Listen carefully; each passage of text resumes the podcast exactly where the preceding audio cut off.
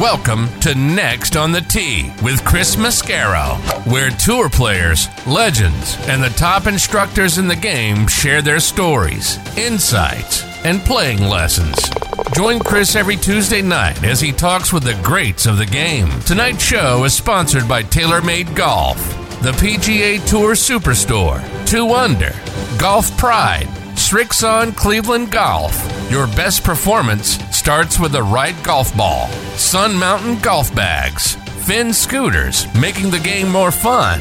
Idell Golf. Hit it, flip it, dial it in. And the McLemore Club experience, live above the clouds. Now, here's your host, Chris Mascaro.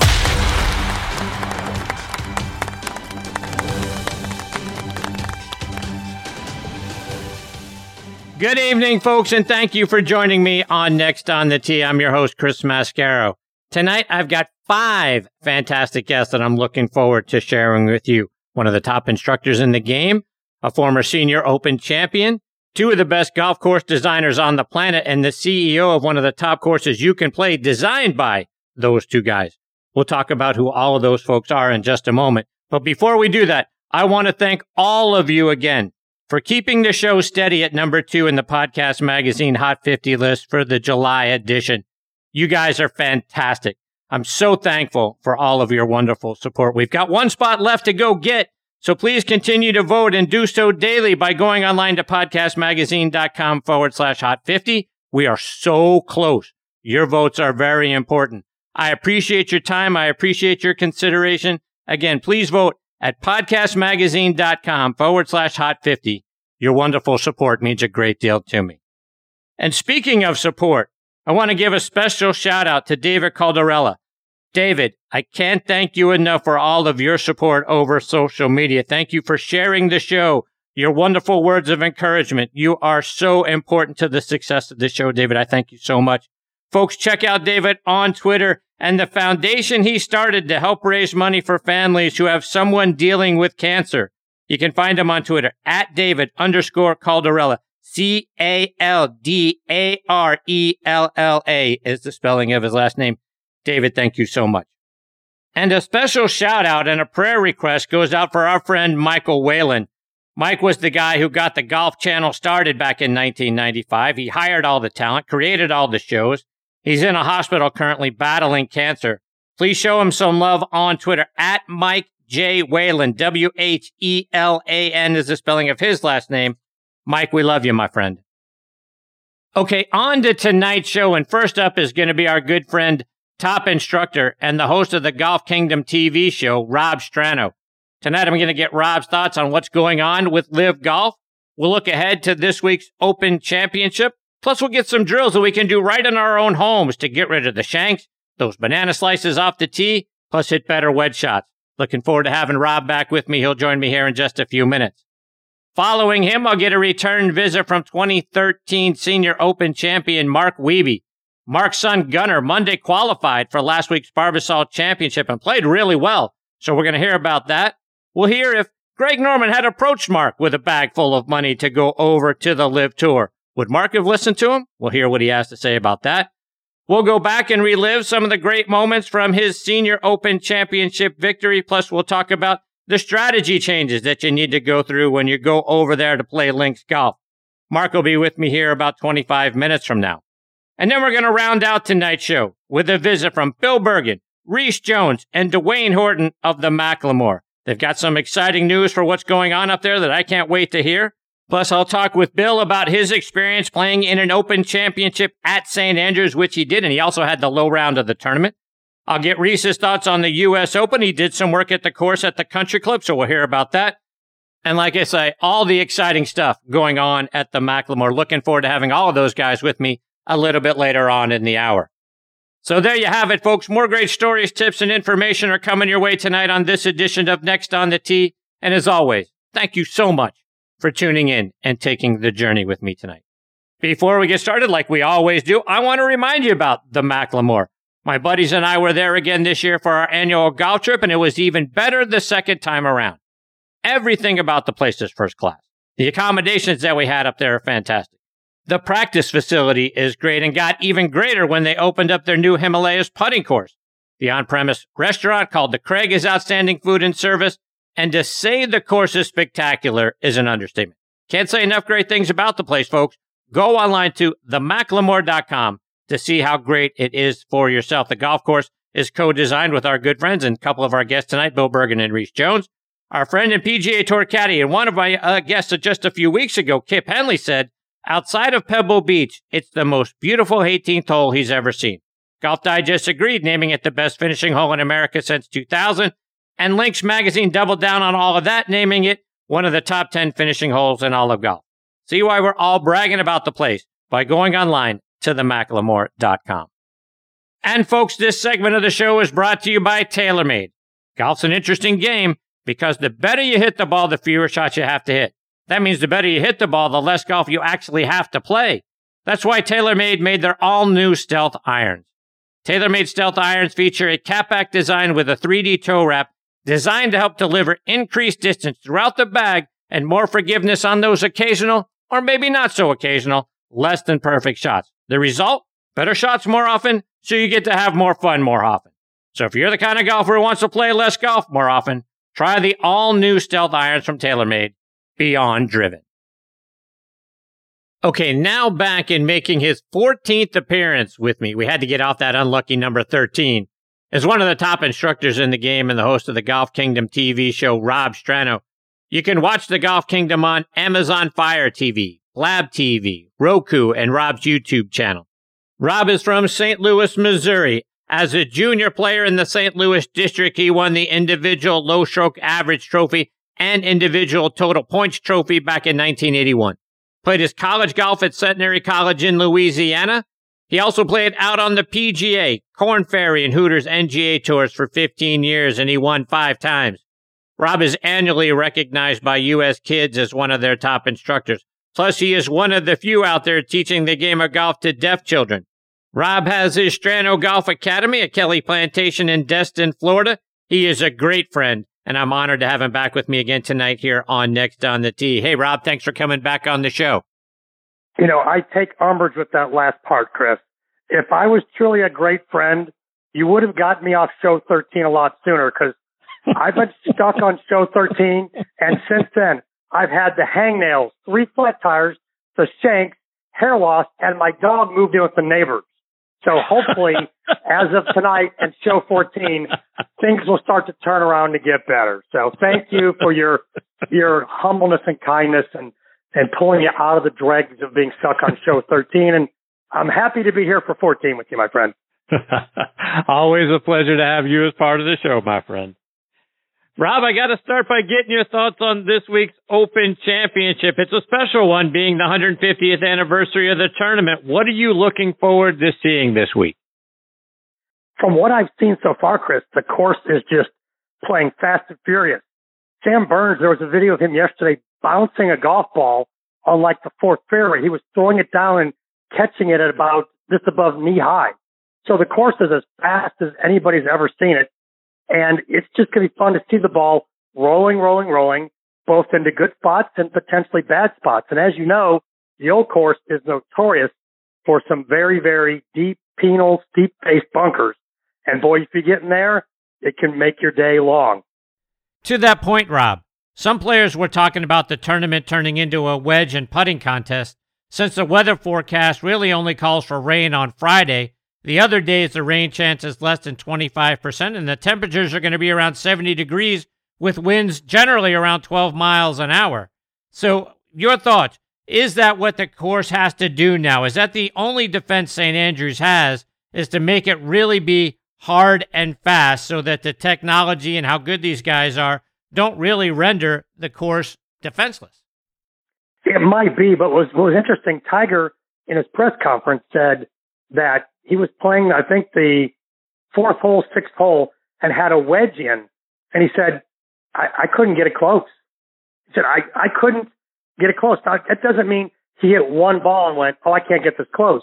He probably hit four or five and looked at his caddy and said, dude, I can't get this close with a wedge.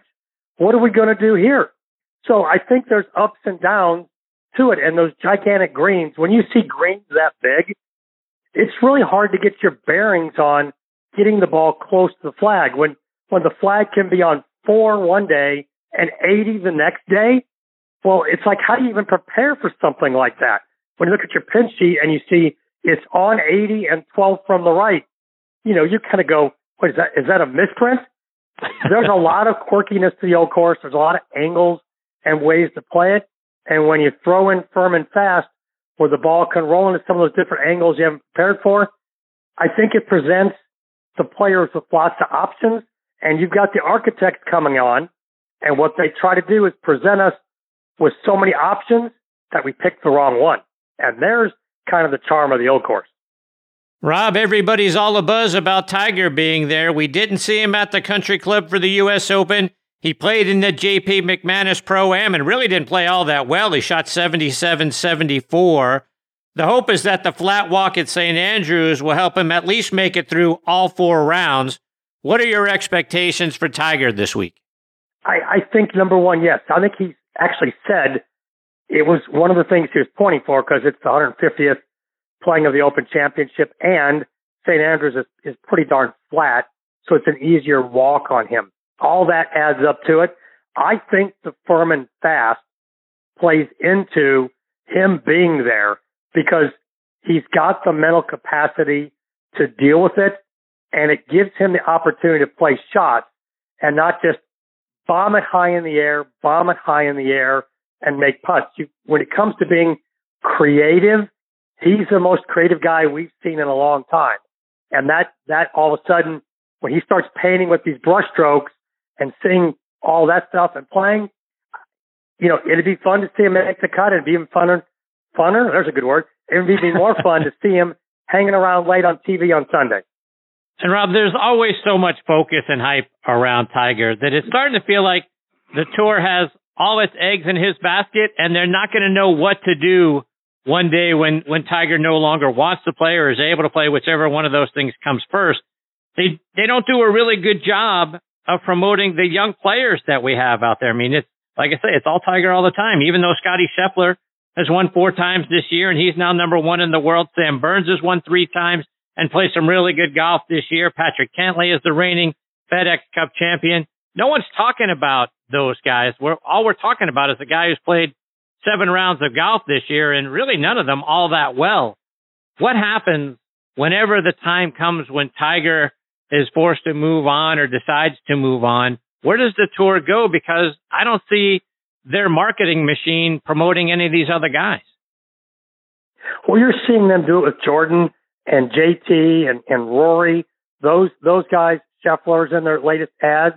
But the thing that, that puts Tiger front and foremost here is it's a major. He's won there, you know, blew everybody away. And then he's the Austin Powers of this event. He's the international man of mystery. you don't know at what point he may have to check out of this thing. Every step of the way is analyzed. We're going to see every shot as we always have. And, and, and the, the hope is that he's there on the weekend. He's always moved the TV needle. And the hope is that on Sunday, he's in the last half a dozen, 10 groups. And that we might see something akin to Nicklaus in 86. So, Rob, which players are you expecting to see at the top of the leaderboard come uh, Sunday afternoon? Well, I always pick a guy I think that's going to win, and then I pick someone that I think might be a dark horse to win. So I always pick a tongue in cheek one that's not really tongue in cheek, and I pick one that I think is the guy. Uh, let's just go with the guy. I think Justin Thomas. He's been hanging out with Tiger, and he's been just asking Tiger every question about the old course. So if there's anybody that's walked this place and seen it and had Tiger tell him about little little nuances and hollows and humps and bumps and angles, JT's got a little insider trading information that could provide beneficial as the tournament goes on. And of course, he's one of the top players and has been. Got a major under his belt, so his pressure tank is full. He won't see anything that makes him get nervy over a shot that he hasn't seen already this year. So he's the guy. A guy that's been over there for a few weeks. Billy Horschel just won at Memorial. He's been over there playing. He's got, you know, everything under his belt from having been there for a couple weeks. Let's see if Billy can do it at the old course. I like his game, love his golf swing, and he might be the guy that all of a sudden you go, wow, it's Billy Horschel's turn to win a major. Here he comes. So, Rob, when Louis Oosthuizen won there at St. Andrews in 2010, his winning score was 16 under. Zach Johnson won it there in 2015. It was 15 under when he won. What do you think the winning score is going to be? Are we going to see it right around that 15, 16 under? Do you think it's higher? Do you think it's lower? Well, what was interesting was one of the caddies said there were no less than 15 holes that they could reach in one, 15 holes, five holes that they could reach in one. So if things stay as they are, you've got five holes where you can drive it up by the green. You know, you expect to birdie three of those four. So now all of a sudden effective par is 68. You know, you look at that, that's 16 under right there and you haven't made any other birdies eh, or, or a bogey or here or there. I, I think you're in the ballpark. I think if I'm pegging it up, I'm thinking I got to shoot a Louis number. And if I get a little bit past that, I got to feel good about it. Rob, let's switch gears a little bit. You're into season number four of the Golf Kingdom. For those who aren't familiar with your show, talk about what they're going to see when they start tuning in. Well, the Golf Kingdom basically is a golf instruction program unlike any other. It's it's a variety show. We do skits, we do some great graphics with green screen and and overlays and stuff to help make what we're trying to tell you to help your game memorable. I can stand up there and talk about how to fix a slice or how to fix a shank and demonstrate it and give you the drill to do. But if I do it with a memorable catchphrase or a song lyric or some sort of get up that we've got on and it makes you remember it, we kind of tie it to that memory and it hauls itself along and you're able to translate the movement to something you remember and we get you going from there. But we have a lot of fun on the show. You know, one of the things that my favorite comment from our viewers is you look like you're having fun, you make it fun, and I love watching it because of that. So speaking of it being like a variety show, talk about what are some of your favorite segments that you've put together so far this season? Oh my gosh. Well, um, you know, our, our favorite segments are always our cold opens where we parody something. We've had uh, a cold open where they forgot to plug me in overnight and my battery wears down as I'm opening the show and they argue with who was supposed to plug me in and they got to plug me in and recharge me. And, you know, we do all, we've done Indiana Jones parodies and, um, we just filmed one that's like The Office. We've done the ESPN Y2K where they did the Y2K test and everything blew up. Um, we've done all kinds of fun stuff there. Um, instruction wise on the show, gosh, we've done so much stuff. It's hard to put it in, the memory as to what we've done. We've got an all white set where we do a lot of clever stuff. I have a suit that is half black, half white. That when I get in that and get on the all white set, you're really able to see the body segments move clearly. That one's always a fan favorite that we've done. Um, the Golf Kingdom Library is a good one where we use the PGA Tour Vault book, which is an amazing book of images from the PGA Tour.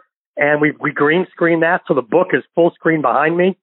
Looks like I'm standing in the book and I'm talking about the image of Tiger at impact or this bunker shot and how this image looks, or we did one with Arnold Palmer and his finish.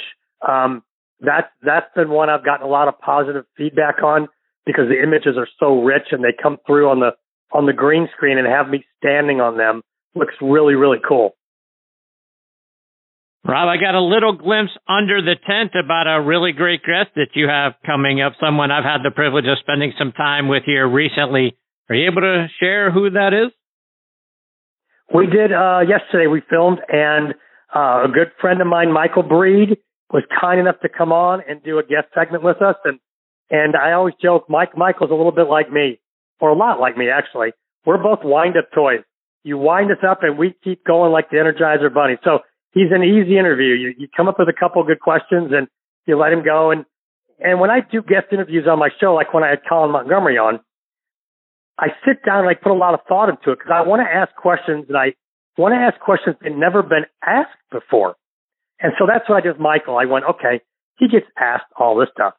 I want to ask him stuff he, he's not asked all the time. And we did that. And boy, we got going and what was supposed to be an eight minute segment ended up being 14 and we had a lot, of, a lot of fun. But, you know, I asked Colin Montgomerie, I said, what's the best shot you've hit nobody knows about? And he said, the first shot I ever hit in the Ryder Cup. He said, I got up there and Bernard Langer was my partner. And he said, Monty, I'll go first.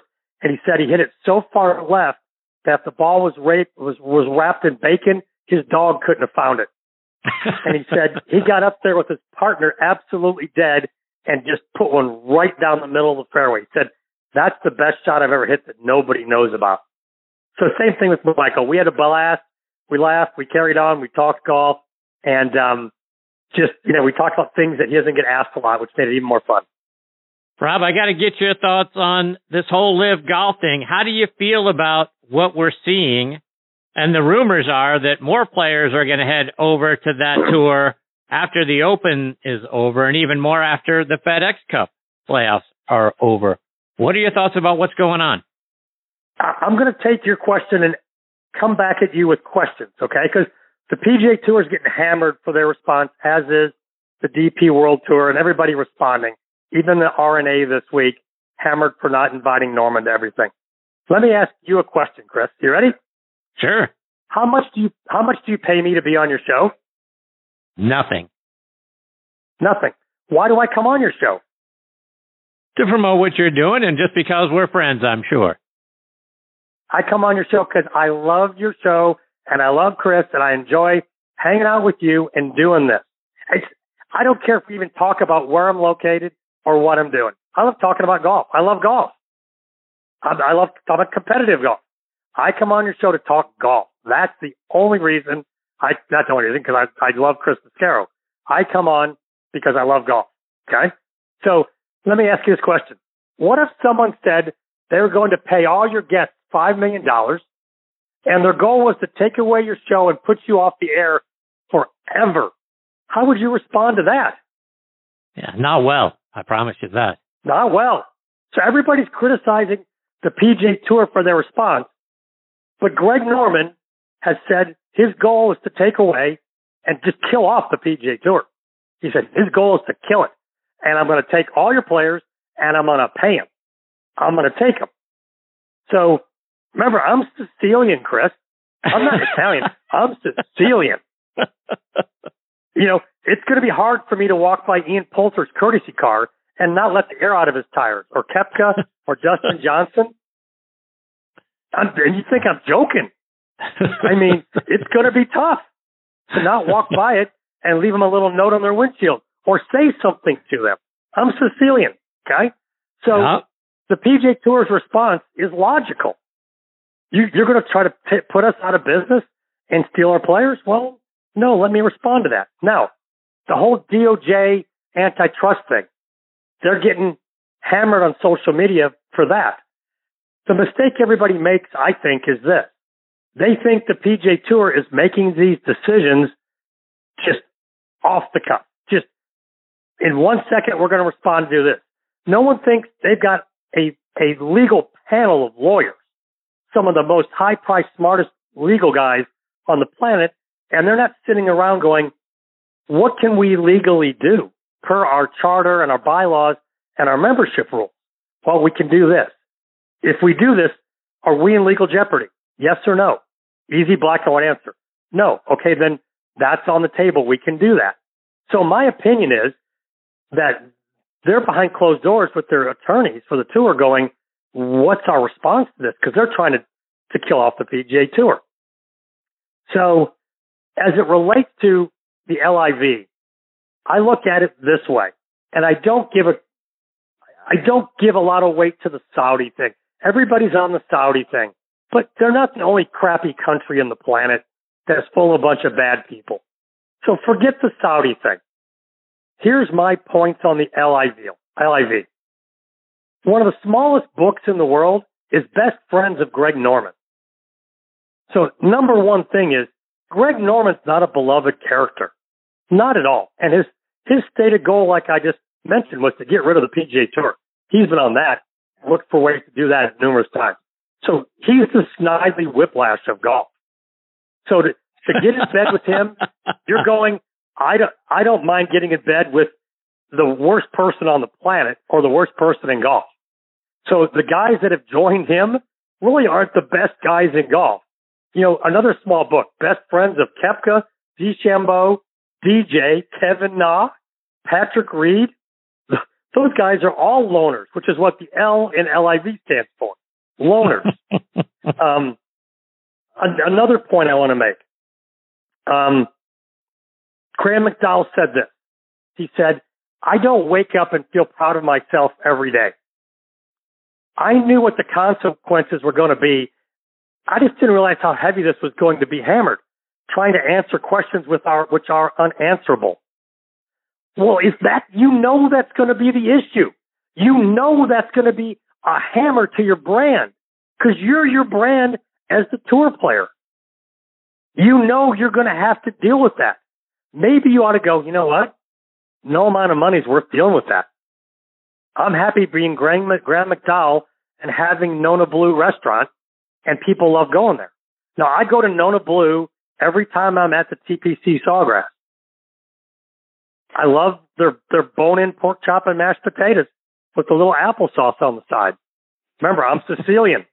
Guess where I'm not eating anymore? Yeah, right. Nona Blue. I'm, I mean, I'm Sicilian. I'm mafia. It's hard for me to not hold a grudge. Uh, there's a lot of better restaurants that I can go find. So if I've got to answer questions about my brand and they're unanswerable, I, I don't want that. I'm going to play golf and have fun. Um, here's the last point, and this goes to being a player. The PGA Tour is a very small bus. It's 200 seats. That's it. You look at the stats, and there's like 200 players in the stats that are that are full time out there. Small bus. Players ask me all the time, "How do you get on the PGA Tour?" And I say this: When it's time to take someone's seat, you have the courage to send a veteran home who's won on the PGA Tour, and you take his seat on the bus, and you say, "Sorry, it's my time." Here's what you've got going on right now, Chris. You've got guys willingly giving up their seat on the bus, going, I'm just going to get off the bus now, and I may not be able to get back on. Or you've got guys like like Peter Uihlein and these these college kids going, I'm going to avoid the PGA Tour bus. I'm not even going to try to get a seat on it, knowing I can't come back around and get a seat on it. The talent pool is deep. There's a thousand guys that could be the the mid level PGA Tour players and up. Maybe not stars, but they're the guys that'll win a couple times, win once, and have long careers out there. There's a lot of them. I couple of them. They just couldn't get that seat when they needed to. That that that ta- I was one of those guys. That talent pool is deep, and now you're just getting off the bus. That to me is a gigantic mistake. So, as a Sicilian, looking two, three years down the road, let's say this whole LIV thing falls apart, they lose interest, whatever. Is there a road back for the guys that have gone? What's that? Is there a road back for the guys that have gone over there? And if I'm the commissioner, no. You're out. You made your bed, sleep in it. No. Not a chance. You turned your back on the tour and, you know, Pat Perez, it's about the money. I'm out of here. Good, Pat. Bye. See. You won't be missed. Another, another one of the guys that no one likes. And I've been around Pat. So no one likes Pat Perez. One of the most uncomfortable things. Did you see the video of the private jet going over there from I Portland? Did. Yes. Was Pat Perez dancing around by himself and everybody ignoring him? And we, we are the champions playing. If you remember what I said, everybody on that plane doesn't like each other. Some of them have lots of bad blood. And they're all the same plane together. I thought it was hysterical. Rob, no, before, out. I, Rob, before I let you go, my friend, let our listeners know how can they stay up to date with what's going on with the Golf Kingdom, with you, and follow you on social media as well. On social media, you know, if you if you go if you uh, go out there on Instagram, Twitter, on Facebook, the Golf Kingdom TV show is out there. Uh, a bunch of stuff is there. We have an app for the TV show. If you go to your app store and type in Golf Kingdom, you'll, you'll excuse me, you'll see the red logo for the Golf Kingdom. Download the app. There's a daily feed for me there. All the TV shows are there.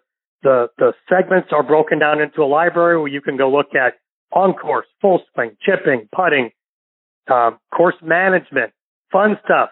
There's a bunch of great stuff there about the show, along with some discounts for uh, for downloading the amp, the app, um, and then uh, Strano Golf online for the uh, the academy here in Destin, Florida. Rob, I can't thank you enough for taking time out of your busy schedule to come back and be a part of the show. You always make this segment so much fun, my friend. I hope we get the privilege of catching up with you again soon. Well, I look forward to it. And you know what? Thanks for getting me off show 13. I'm already starting to feel better. I can almost feel my hair growing back and the hangnails are gone. And I think, wait a second, I'm looking outside. Oh, look, my dog's coming back across the street. He's coming home. You, you, you've totally cured the 13th onto the 14th. Thank you so much, Chris. You bet, Rob. Take care, my friend. All the best to you and your family. We'll catch up soon. Thanks, Chris. See you, Rob. That is Rob Strano, S-T-R-A-N-O. Strano Golf is the website. He's got a lot of great content on there. You can find a lot more on YouTube. And then the Golf Kingdom is a lot of fun, folks. Uh, he, he sort of undersold it, I think. You know, not only is it a great show to watch and you're going to learn a bunch, like you said, it's, uh, you're going to laugh a little bit, uh, and you're going to learn a lot. So Rob is, uh, just one of the most outstanding people that you get to meet in this life. And, uh, and clearly I would not, if I was one of those LIV golf guys, I would not let you know which one of those courtesy cars is mine or where my uh, golf clubs were or anything else if Rob were around. So word to the wise, look out for Strano. All right, now back in next on the tee and making his 11th appearance on the show is 2013 Senior Open champion and and now one of the top instructors in the game as well, and that's Mark Wiebe. Let me remind you about Mark's background. He's from Seaside, Oregon and grew up in Escondido, California, played his college golf first at Palomar Junior College and then at San Jose State.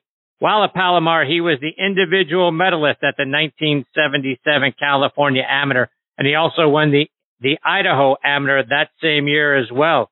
He was a second team All-American in 1970, uh, 1979 at San Jose State.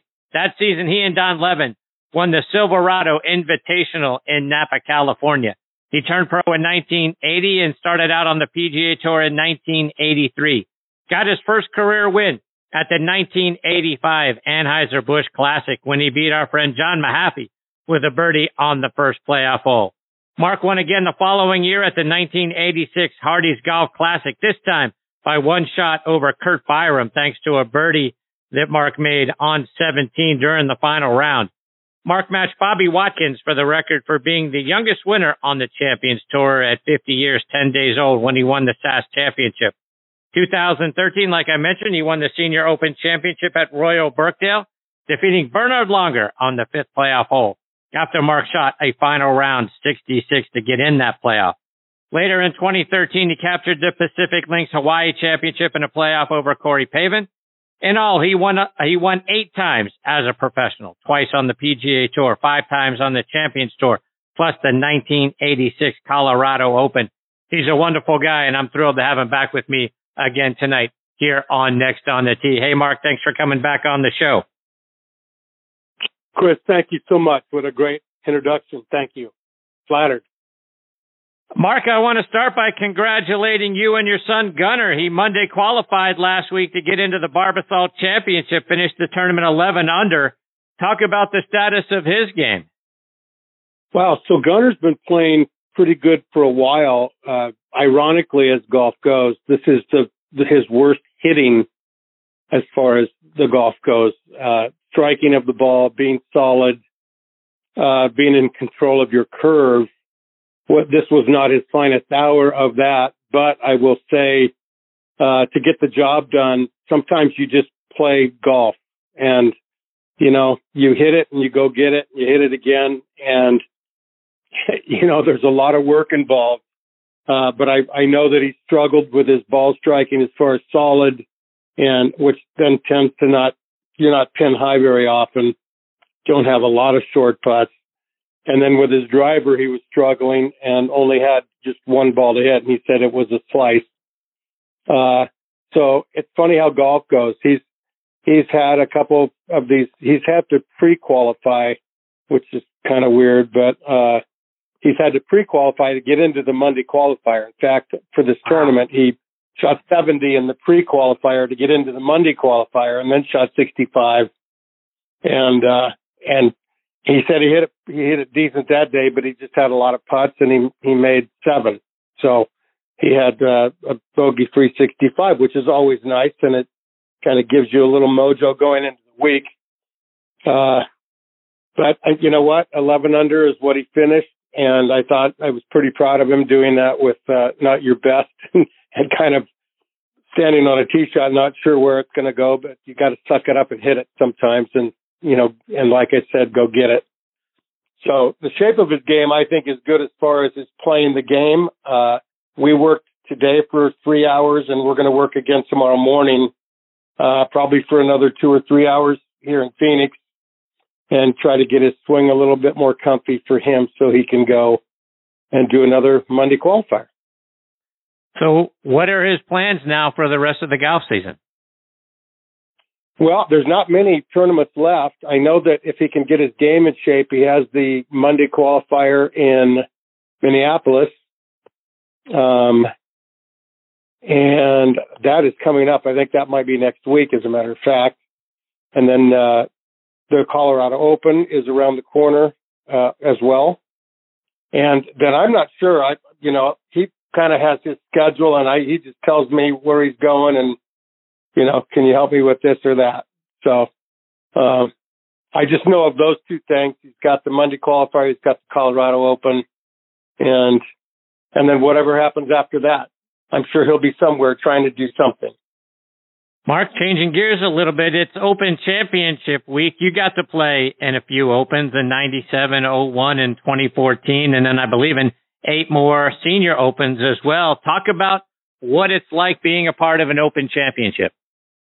Well, I think it's incredible. It's, uh, you know, out of all the tournaments that I've ever played in, um, obviously that's probably the most international one, not just the players, but the gallery and all the different languages you hear, uh, at the, at the giant tent where you're buying all the merchandise or out on the, out on the course somewhere. It's kind of a very unique uh, atmosphere, and you know it's also spiritual since we're playing over kind of where golf originated, close to, if not right there. Um, so you have a spiritual concept too, and then uh, it's a different kind of golf for Americans.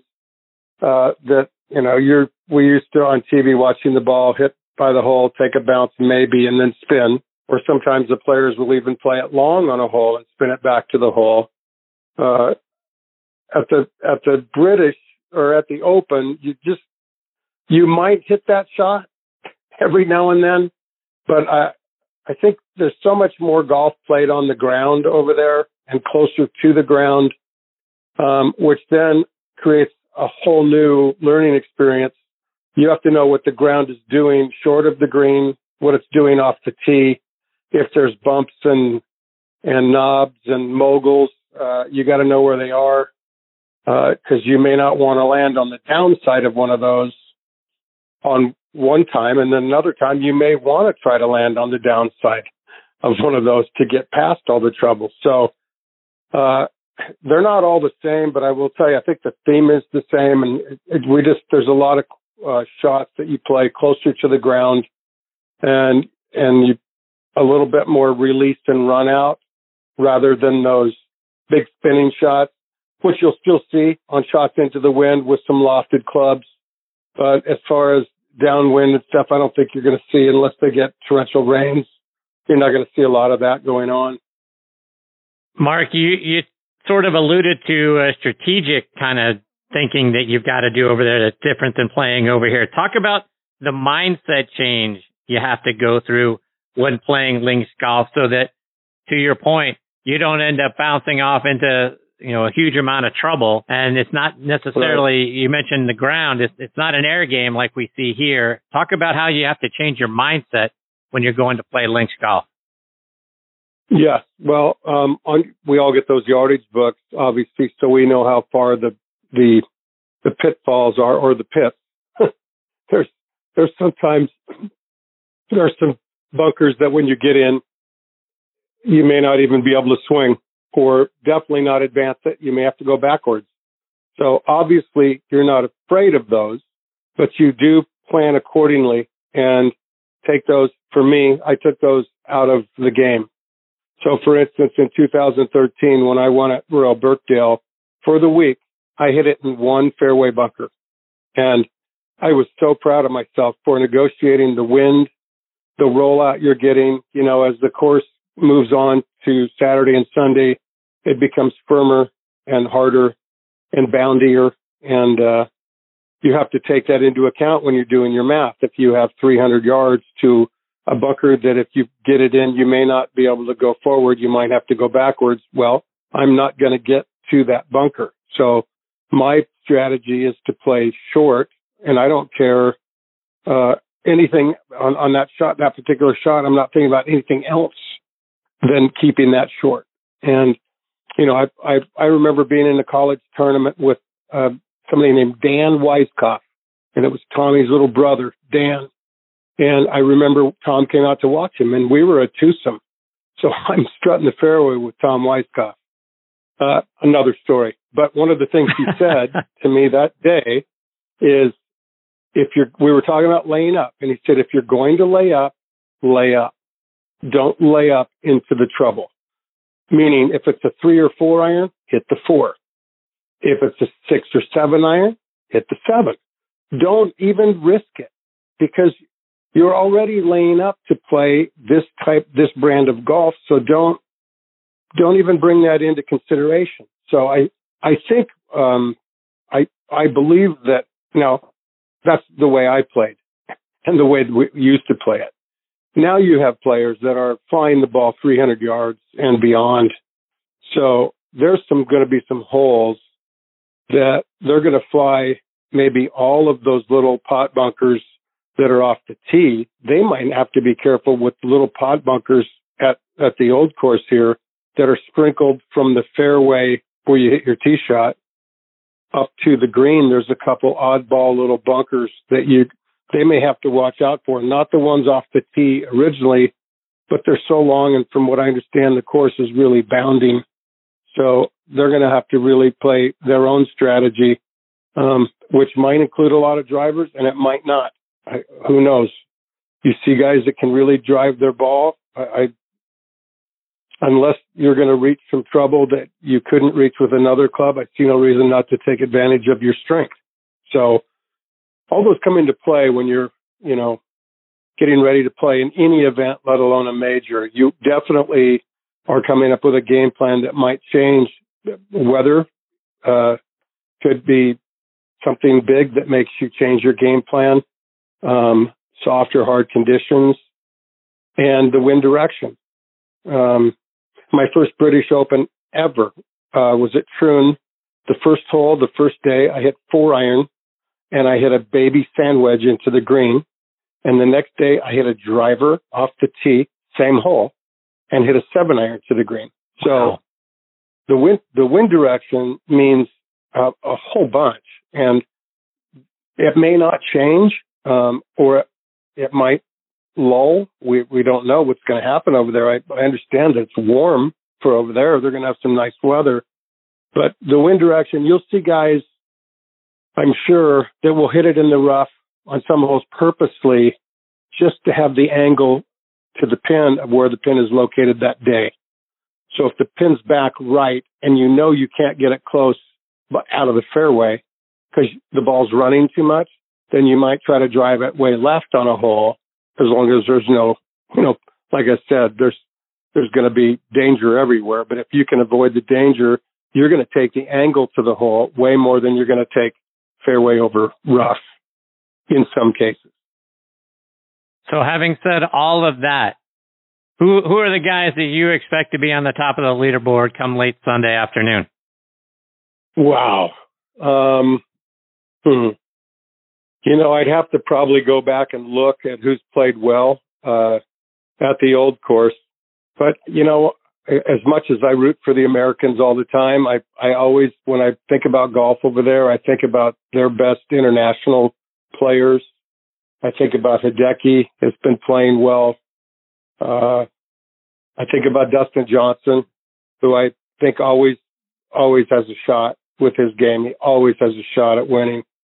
Uh, I don't know who my outlier. I'd watch out for somebody that's a youngster that you just may not know about that comes out of nowhere. That happens a lot too. So I don't have an overall pick. I would probably say, uh, I guess I'd have to look at the list, but, um, I, I mean, one of my favorite golfers to watch is, uh, Justin Thomas. I, I just, I enjoy him and, you know, I work with my son so I can appreciate he's working with his dad and always has. And uh, there's probably a, uh, something about that that draws me to him. But I really like the way he plays. I like he's feisty. Um, he puts his head to the his nose to the grindstone. He doesn't back off of anything, and uh, it's apparent. And winning means a lot to him, which is also super apparent. And all those qualities make up a guy that I really enjoy watching. So I'll always root for him. I know the better you are and the higher you rank. And when people start talking about you being a contender at the open, it's harder to play. So guys like that, if they can just stick to their game plan and, uh, go play golf and, and not get wrapped up into obviously how cool it would be to win the British Open, uh, or the Open, whatever we want to call that. Um, I, I think that that's you know we all dream about certain tournaments, and I I would imagine uh, there's a lot of good visuals uh, for those younger guys. Jordan Spieth's been playing well. Um, you know he's pretty good putter. So, uh, man, there's they seem like just the the pick of everyone, but those those would be my my my favorite guys probably to watch and to and to root for. Switching gears, Mark, I want to get your thoughts on LIV Golf. If Greg Norman had showed up with a check for some ridiculous amount of money back when you were playing on the PGA Tour, would it have been hard to turn down? Um, yeah, and I'm not so sure I would have turned it down. Um, I, I think that we all get a little bit lost um, in the fact that not everybody plays golf on the tour to be the best in the world. And I, I will be the first one to admit it. I played golf for a living because I was pretty good at it. And I wanted to be the best I could be always. But I never had visions of being the best golfer in the world ever. And I, I don't think I'm a bad person for that. So when I, when I hear some of the golfers talk like they're offended or, or golfers turn their back on them, uh, to go to the LIV tour, I, I just couldn't disagree more. I think you can do whatever you want. You don't have to be judged by everyone. If you want to play there, then go play there. I think you should be able, personally, uh, I think you should be able to play wherever you want. If you want to play the LIV one week and the tour the next, and the DP World Tour, I, and then one in the, uh, the European Tour. I, I just don't see anything wrong with that because you're bringing you're you're bringing some golf expertise to whatever tournament you're playing in. And Bud, you know and I know we're in the day and age of expansion in sports, and the tour is getting smaller. The fields are shorter. We used to play 156 every week we could, and now we're playing limited players. And in the meantime, we have kids coming, boys and girls, coming to the tour that are awesome players, but there's no room because the tour is getting smaller. You might make the tour. They give a lot of cards out, but some of those guys will never play. There's no guarantee to even get in a tournament if you make the tour. So someday there's got to be another tour because we need to expand. I, I, would love for it to be the PGA Tour expanding and having another AFL, NFL type deal. Who knows? I'm guessing, but uh, I would love I would love for that to happen because it, it's not fair to like kids like my son who's he could go make the tour tomorrow and that'd be Believe me, that would be awesome. But to go through the qualifying school, it's not even for the tour, it's for the Korn Ferry. And then you got to spend time on the Korn Ferry if you get in, and you got to do this and that to get onto the tour. And those guys also don't have a guarantee because our fields are getting shorter. We even shrunk the FedEx Cup down from 125 to 70 to start.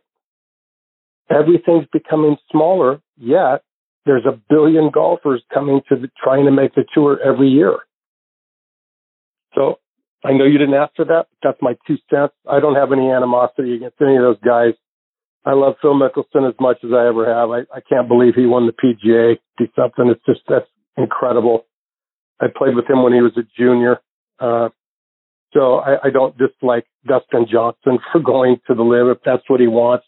I don't think he's turning his back on the tour. He's just taking a new opportunity and, and going with it. And I'm not going to condemn anybody for that. They're, they're good people still. Mark, before I let you go, for our listeners that would love to get a lesson from Mark Wiebe, how can they stay up to date with all the great things you're doing, find you online, and find you on social media? Well, so I, I do some Instagram, and that is, uh, I think just Mark Wiebe, and I think it's at Mark Wiebe for Instagram. I also do a little bit of uh, Twitter, not much. Um, my website is markwiebeGolf.com. You can go on, get my email, and email me and come get a lesson. I'm now teaching at Rio Verde Country Club in Rio Verde, Arizona. Uh, really nice spot, 36 holes, nice range, good short game area. Uh, great place to come and get a lesson. And, uh, love, love for people to come out. I'm, that's all I do now. I can't play anymore. I'm, I've got too many injuries, but I still teach and still love it. Absolutely. Well, Mark, I can't thank you enough for taking time out of your afternoon to come back and be a part of the show. You're always so much fun to talk to. I hope we get the uh, privilege of catching up with you again soon. Chris, you're awesome, and thanks for reminding me. This was number 11. Oh my God. I'm too old to be on your show 11 times. Not at all. You're fantastic, my friend. All the best to you and your family. We'll catch up soon. Thanks, buddy. See you, Mark. That is the great Mark Wiebe. MarkWiebeGolf.com is the website. He is out there at Rio Verde Country Club in Rio Verde, Arizona. If you're out that way, why wouldn't you go get a lesson from a guy who is a senior open champion and all the great things that Mark achieved over the course of, of his playing career? He's a fantastic guy, uh, a great teacher, and just like I say, just one of the best people that I've had the opportunity to spend some time with. I look forward to catching up with Mark again soon. Before I get to my next guest, Duane Horton, Bill Bergin, and Rees Jones, I want to remind you about a few of our sponsors, starting with our friends over at Edel Golf. Is your driver adjustable? Of course it is. How about your irons? Didn't think so. Edel's new SMS irons give you adjustability in an iron to match your swing. These new irons come with three weights lined up across the back of the club. By moving the heavy weight to the heel, center, or toe location, you can match the club to your swing instead of vice versa. The result? Total control of the club face for more distance and accuracy. Your irons can't do this. Check them out online by going to edelgolf.com. I also want to give a shout out to our friends over at Squares Golf. Are you like me, always considering new golf equipment, maybe a new driver? Well, let me reset your thinking because I discovered Squares golf shoes. The patented Squares toe provides balance, stability, and a wider base for increased connection to the ground, effectively increasing your swing speed by 2.2 miles per hour and an average of nine yards of distance. Independent testing proves it. That's right. It's proven in science. Go to squares.com, get the Squares 30 day money back guarantee and use promo code DISTANCE to get $20 off. Remember, distance comes from swing speed and swing speed comes from your connection to the ground. Squares, the distance golf shoe. Okay, now joining me here on Next on the Tee are three of the top influencers in the game of golf, and that's Bill Bergin, Rees Jones, and Duane Horton. You guys hear me bragging on what a great course the McLemore is every single week here on the show, and what a wonderful experience. And my buddies and I have had the last two years going up there for our annual golf trip. Well, tonight I get to have two gentlemen who co-designed the course, Bill Bergin and Rees Jones, plus the CEO of the development company and the resort itself with me, Duane Horton. And I couldn't be more excited about that because there is a lot of great stuff going on up there at McLemore. Bill, thanks for coming back on the show. Rees, thanks for being here. Duane, it's always great having you as part of the show. Hey, Chris. Hello, Chris. Thanks for having us. Hey, Chris. Always good to talk to you. I appreciate you, Bill. Duane, I want to start with you. There are some very exciting things going on up there at McLemore. When my buddies and I were there, we could see the new putting course taking its final stages of being completed and then a lot of construction going on just off the uh, first uh, tee and fairway. Uh, then you got the, the band back together with Bill and Rees. So update us. What's going on? Oh, we've got a lot of great things going on above the clouds. We've, uh, you know, a lot of people uh, think uh, that when we got the 18th finish, we were just kind of wrapping up, but we we're really just getting going. Uh, you know, being able to work together again with Bill and Rees, uh, they did such an amazing job for us with the redesign that we have. We built one new hole. That was the 18th because we needed room uh, for the clubhouse to go on the old 18th hole. Um, we did add the short course there beside it, and then on um, the other side, we did just recently open the putting course, like you said, and it's it's open with a with a bang as well. Uh, but we do have some big news to share tonight. Uh, this is our first public announcement. You've been really great with us, uh, but we are now launching our next 18 holes at McLemore. Uh, we would not have been able to do it without the success again of the collaboration of Bill and Rees um, on the first one. But our tee sheets are filled uh, many days. We have a, a Hilton Curio Collection Hotel that's going to open in about 18 months and we just don't have enough room uh, for all of our guests and friends uh, and members that are playing. So uh, we are starting the new 18 holes, and uh, it's going to be named the Outpost at McLemore. So, Duane, to that end, right, as you talk about the tee sheet be- being filled up, is that what led to the the need for a second 18 holes? Was eight was another 18 always something that you wanted to do, or was just it the overwhelming demand led you in this direction? It was a combination of things. I wish I could say it was part of the original plan. Um, um, but it really is based on the overwhelming response that we've had, um, for people wanting to come and play. Um, and while, uh, you know, while we do have, uh, uh, something unique in the game of golf, uh, you know, a lot of people have played mountain courses. Uh, this is really something different. It's not in the mountains. It's on top of the mountain. And, uh, you know, with our friends, our members, our guests have just shared the word. Uh, they wanted to share the experience with others. And we have many people that have, uh, you know, played multiple times a year with destination trips from all over the country. We now have people traveling internationally to come see us. So it really is the demand and the new homes that we're building, the new memberships that we're selling, um, and the uh, 245 room Hilton Curio Collection Hotel that we is under construction now and is going to open. Uh, the demand that that's going to bring along with it, but this this property that we're talking about tonight, and I really look forward to Bill and Rees sharing on this. When when we found this property, I'd had my eye on it for a while. Uh, when I first saw it, I didn't really think golf course, but after building um, having the opportunity to work with Bill and Rees on the existing course and just, you know, the experience that that was of a lifetime to then lay my eyes on this new property with a, you know, new lens. This property is, um, it kind of demands that it be a golf course. And I, again, I think Rees and Bill with their experience will be able to speak to that better uh, I think uh, I, I love seeing uh, their eyes open and uh, the smiles on their faces when they first step foot on property. But uh, this property really demands it, and I think it's going to be unbelievably um, well received in the golf uh, in the game of golf. Bill, it's hard to imagine that you could one up yourselves with a, a second golf course up there. So, to Duane's point, how does the second piece of property compare to what you had to work with at McLemore? Well, great question, but I'd like to just start out with talking about the 18th hole at McLemore.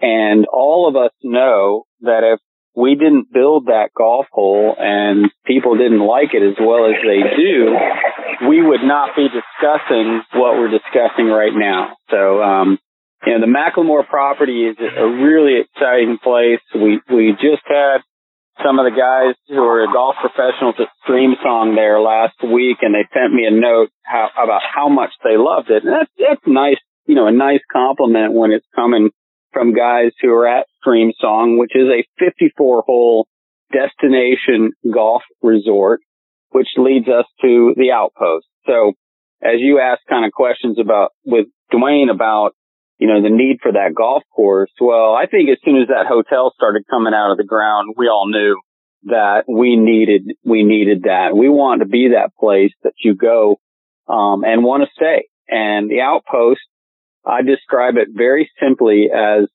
a fabulous golf course that you could have anywhere in the country. And we just happen to be able to place it right next to the edge of a mountain that has made McLemore uh, what it is today. So we, we've got the entire golf course just placed on the edge of that mountain with five holes right on the cliff edge. And it's, it's just hard to describe. I was there two hours ago and I tell people that when I'm there, I never want to leave. And my assistant Matt was with me and I always tell him, Hey, we've got to go because we're going to be on Chris's show.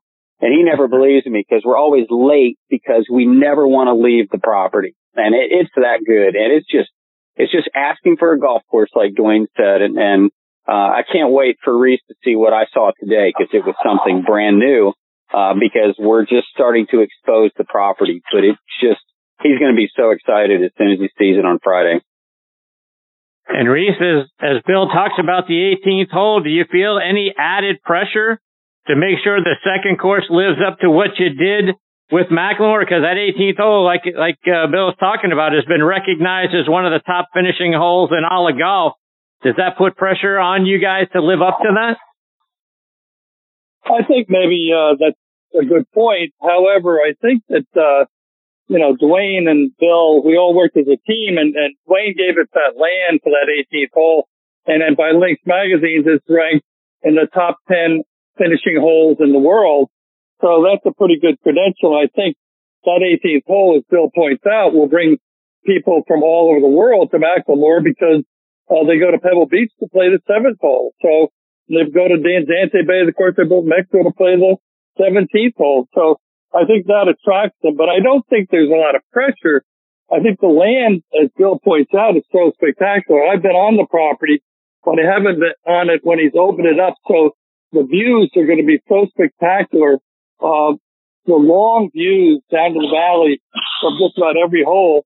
And it'll, it'll be an unbelievable golf experience and a phenomenal golf course because the land is just so suitable for natural, uh, you know, holes that really don't need to be messed with much. We got the streams and the rock outcrops, the gently flowing topos. We have the cliffside.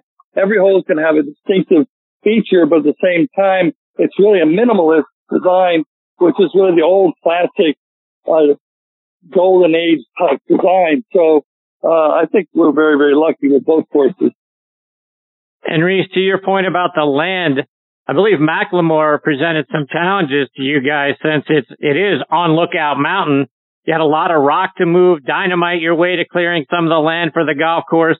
Are you expecting more of those kinds of challenges this time around as well? Well, actually, the soil is very good on this site. It's, it's, there's a good depth of the soil. I think we're going to be able to shape it uh, more easily than most mountain golf courses.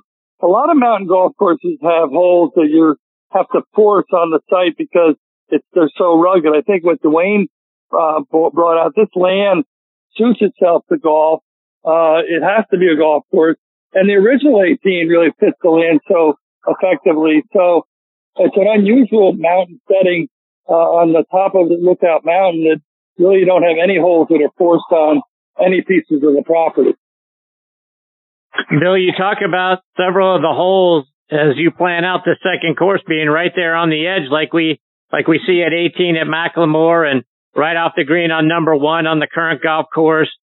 Talk about the, the challenges of being right on the mountain's edge and producing, you know, holes that are going to be spectacular to look at, but probably even harder to play. Yeah, so let me go back to what Rees just said about the um, how the land works. So I was out today on the entire front nine, and there's there's not a center line post that you can't see from the playing position that you're about to play from to the next to the next post. You can practically see all of them at one time, all of them, and and so that's with no grading, Chris. That means that that golf course just lays on the property so beautifully that we really don't have to move much dirt. We, we do have rock. We have rock to deal with, but as Rees said, the soil quality is excellent. So we're really excited about that. And then you mentioned the five holes along the edge. Well, uh, on the original 18th at McLemore, we built that on a, you know, probably a 20%, 25% grade. It was about as steep as you can get in order to, you know, cut the right side, fill the left side, and bench in a fairway. Con- contrasting to this golf course is the, the land right next to the edge is basically flat. And in fact, the ninth hole is probably a hundred yards wide with very little elevation change from side to side. And that goes right along the edge. I was fooling around today thinking about names and it just looks like a ridge runner. You're just running along the edge of the left ridge, but there's so much room. So I think people are going to feel actually really comfortable and excited at the same time. Rees, when I see the drawings of the golf course from the tips, the course is going to have eight holes that are over 500 yards, including the par 5 10th hole that's going to measure somewhere around 630 yards. Is this a course combined with McLemore something you could see a, a Korn Ferry Tour, a PGA Tour, or an LPGA Tour event being played on? Yeah, absolutely. I think what Duane and Bill and I have talked about is that we want this golf course to suit everybody's game. We want the best in the world to want to come here and be challenged by it. We also want the beginners and the entry level golfers to have the proper tee. And the site is going to be open it's, to be able to play the ground game as well as the aerial game. So I think this is sort of an old classic design that really enables golfers to play any kind of shot and diversified shots. And, and I think they'll play different angles as you're as Mark Levy was talking about St. Andrews, I think it's going to be a pretty wide corridor. So I think on any given day, depending where the pin is, a lot of golfers will play certain side of the fairway to access the green or the pin position or the hole location, as they say today. So I, I think that this is going to be a never ending source of pleasure and uh, competitive spirit for anybody that plays it. And it's really designed for every caliber player.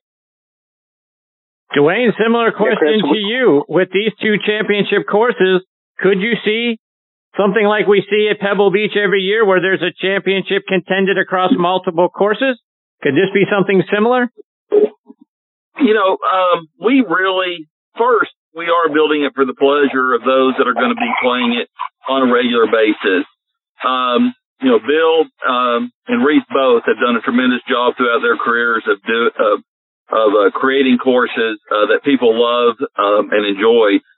Um, obviously, with Rees's uh, background, uh, you know, Bill's played in championship course uh, events, including the British Open at St. Andrews uh, that's coming up.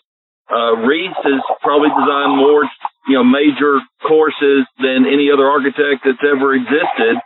Um, so to have both of them working together while we are building it for the enjoyment of our members, our get, our overnight guests and friends, um, we are making sure that if um, a um, tournament was to come there, that it will be able to host it. That we'll have the right corridors, we'll have the right setup, um, and uh, it'll uh, the strategy will be there to make it a very interesting as well as a, a beautiful venue. And Chris, you know, there's a couple of things I want to add, uh, a couple of technical aspects, but I think it really speaks uh, to what we're doing with this property. Uh, you know, Bill and Reese have a design here that if you remove the dams that we're uh, creating to store rainwater, we're moving well less than a foot of dirt over the entire site. Uh, on wow. it is laying that well. We are not moving. Uh, the land just lays so well. Um, you know, the the most sacred, uh, the first rule of golf, uh, the most sacred rule is you know, is play it as it lies. And we're applying that to the design of the course itself. We literally are laying out the holes and they have laid out the holes to where we don't have to move dirt. It, it just works so well. And when you play it, you're going to feel like you are on the virgin land that this is built on and part of this mountain setting. And while we talk about an edge, I think Rees has done a fabulous job of this and our master planner talks about it all the time that people are drawn to the edge. Uh, you know, it makes you kind of look outside of yourself and look beyond.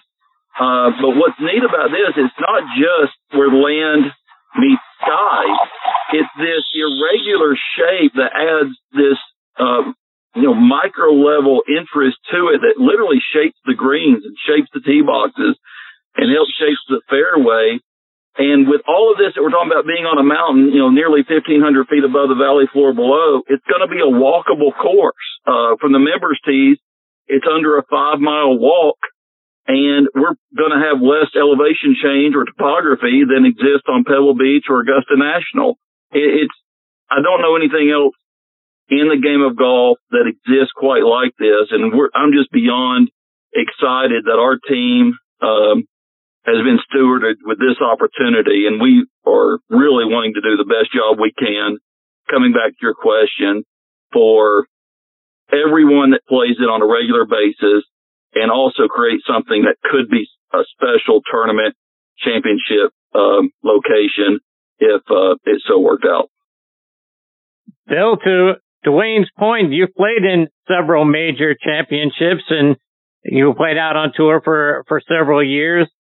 So you've had a, a wealth of experience on what the greatest golf courses in the game are. Where do you put McLemore and, and the Outpost now for your plans for the Outpost uh, anyway? Where do you put those amongst some of the best that are out there? Well, the first thing is I think that uh, Rees and I have a routing that is just excellent for this site. So picture basically an amphitheater with five fingers that kind of move up up into a slight elevation. And each of those fingers, you turn around and you get a reveal of the entire cove below, you know, and there's not a hole on the golf course that you won't see that. So that's, that's an, we have an amazing gift with the property. And now it's up to us to, to take what we've got because we, we have everything we need in order to produce as interesting and exciting and playable golf course as possible we are stretching from 7,800 to barely over 4,000. And we've got 300,000 square feet of tee space, which we normally have 100. So there's such versatility with the design of this golf course. And then you mentioned St. Andrews and one of the really cool strategic aspects of St. Andrews is you can hit the ball safely all day long, but you will never score as well if you do that. And at St. Andrews, you have to take a little risk on the outside, um, which would be the right side on, on basically every hole.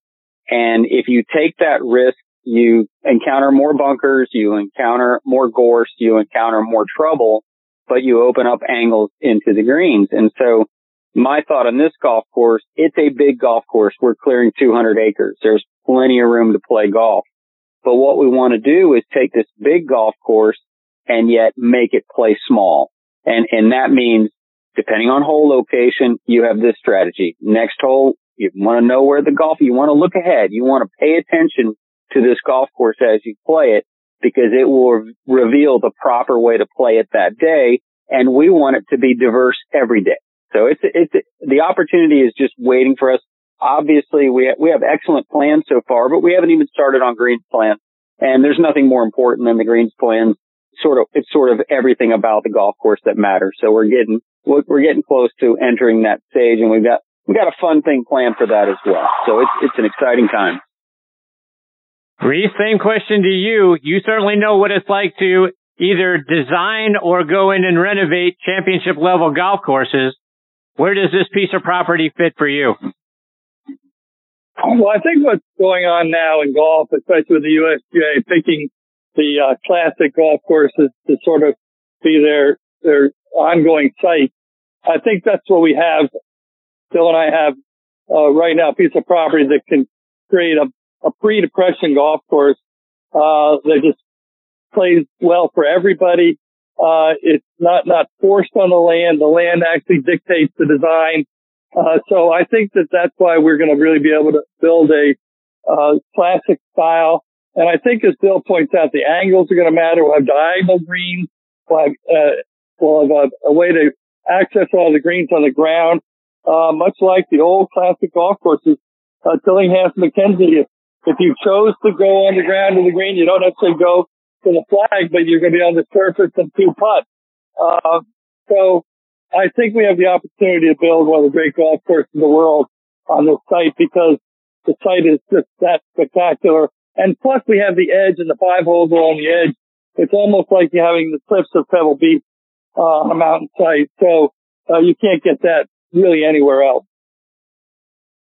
Duane, like we talked about at the top, you got the hotel going up, the houses that are available to be booked for stay and plays, the on-site restaurant, you got the short course, you got the Himalayas putting course. This is not only a golf destination with all of those wonderful things, but pretty soon companies are going to be able to come there for retreats, meetings, getaways. You got families and couples that are going to have a resort there that has more than just golf. Oh, by the way, talk about what else is going to be there for visitors. Yeah, well, there's, you know, the great thing about Lookout Mountain, it was already, uh, you know, it's a scenic and historic destination. Um, there's, there's two national parks on the mountain. Uh, there's two of the best state parks, uh, um, in each state of Georgia and Alabama within just 15 minutes of the site. Uh, there's multiple land trusts that are protecting the land because of the natural beauty. I think, you know, all of these different agencies working together, including the state, one of the state's largest wildlife management areas, all these agencies working together to protect this land, I think, you know, should speak to the natural beauty that exists with, you know, hundred foot waterfalls and mountain streams and then, uh, cliff edges that, uh, you know, the largest hang gliding school in the world, uh, exists on. Uh, there's, you know, the U.S. cycling competition literally ran on our highway, uh, that McLemore is located on. We have an Ironman competition, an annual Ironman competition there every year. Uh, you know, some of the best caving, spelunking in the world, mountain climbing. Uh, there's, there's an unlimited amount of activity, uh, that can be done. And we're really creating, while everybody knows us for our golf, I think long term, um, we're going to really be something that people want to share um, with their families, uh, with their friends. Uh, you can come here and rest and just soak up the views. Um, you know, again, experience the sunrises, um, the the lights uh, through the uh, valley change throughout the day with cloud covers. You'll wake up some morning and you'll have a cloud cover below you covering the valley floor, and it looks like an ocean of clouds. Um, you can sit there and relax and just, uh, you know, recharge your batteries, or you can come here and have the adventure of your life, um, as well. So while we are golf and while we're wanting to do the best we can, uh, with what we're given, uh, there's so much that we've already been blessed with, um, with this location that we're hoping we could share more of, uh, as we continue to grow. We're, we're working to it's one thing to have the facilities, but we're beginning to now hire people, create events. We have the songwriter series going on. Uh, we have a wine tastings and curated cocktails. We're going to start uh, having guided uh, hike, uh, mountain bike rides, uh, creating concierge services that can put people together with um, the local um, groups that are already in place uh, for horseback riding um, and others, and just really continue to expand and um, offer, uh, you know, share everything that this area has to offer with all of our members um, and guests. And you know, I do want to share with what we're doing with the outpost. We we we announced this internally to our friends, our members, our existing investors, and um, we had three membership levels. And the uh, the highest membership level, uh, we're only going to have 125 founding members of this. Uh, the rest of the play will be overnight uh, guest rounds uh, through the hotel or through our stay and play uh, or accessed by our existing members. Uh, but this 125 existing, I mean, uh, founding members that we have at the highest level, we've already sold out of that and are on a waiting list now. And there's 25 of those. The next level at 50 Uh, we already have 32 of those reserved. Um, so we're just now making it public, um, and there is an opportunity uh, to still participate if there's anyone that would like to share.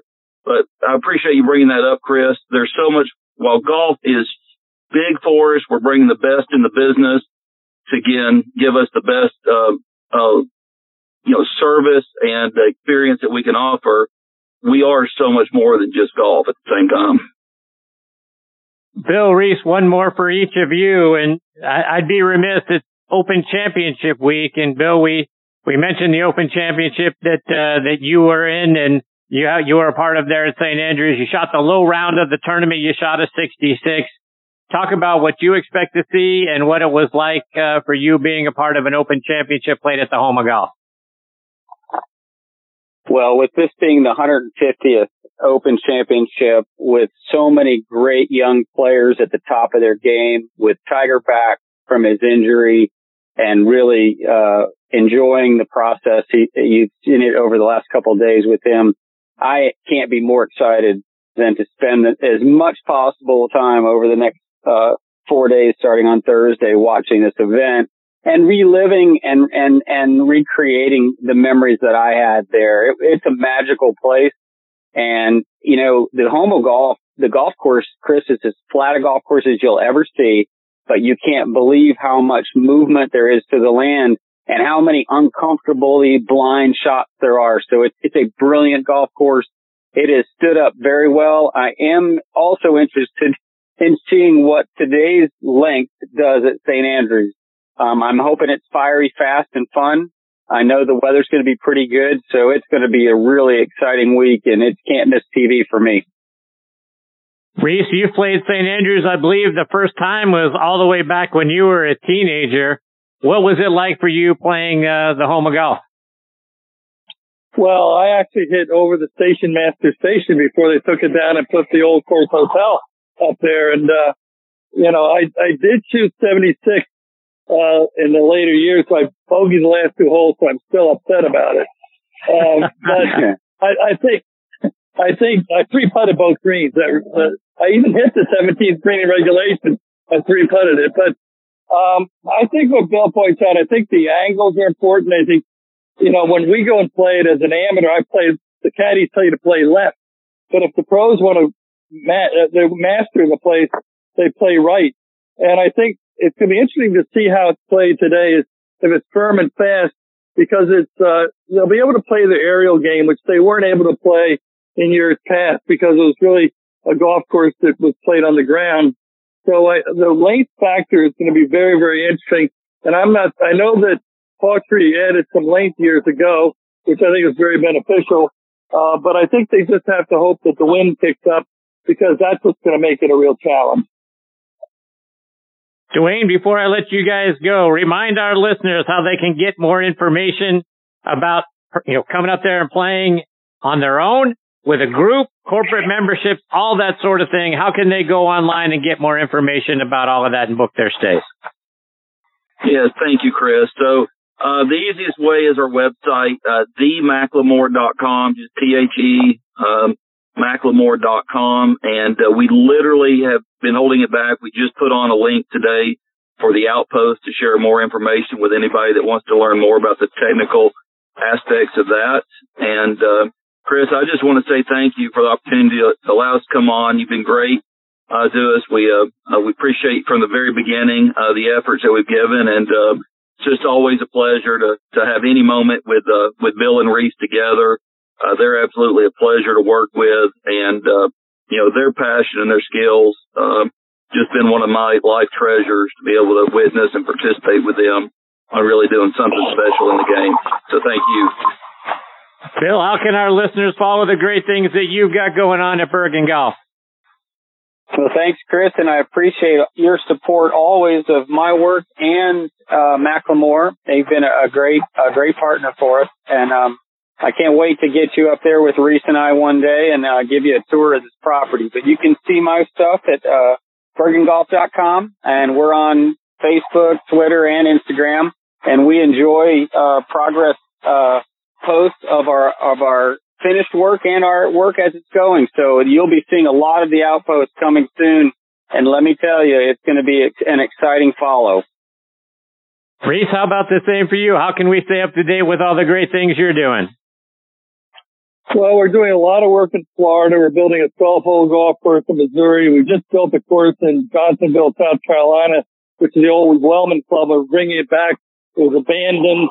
And uh, we're building a new course in the Catskills for a casino, the old Concord Hotel. Um, and we're doing one in Sao Paulo, Brazil, if we can travel back and forth a little more easily pretty soon.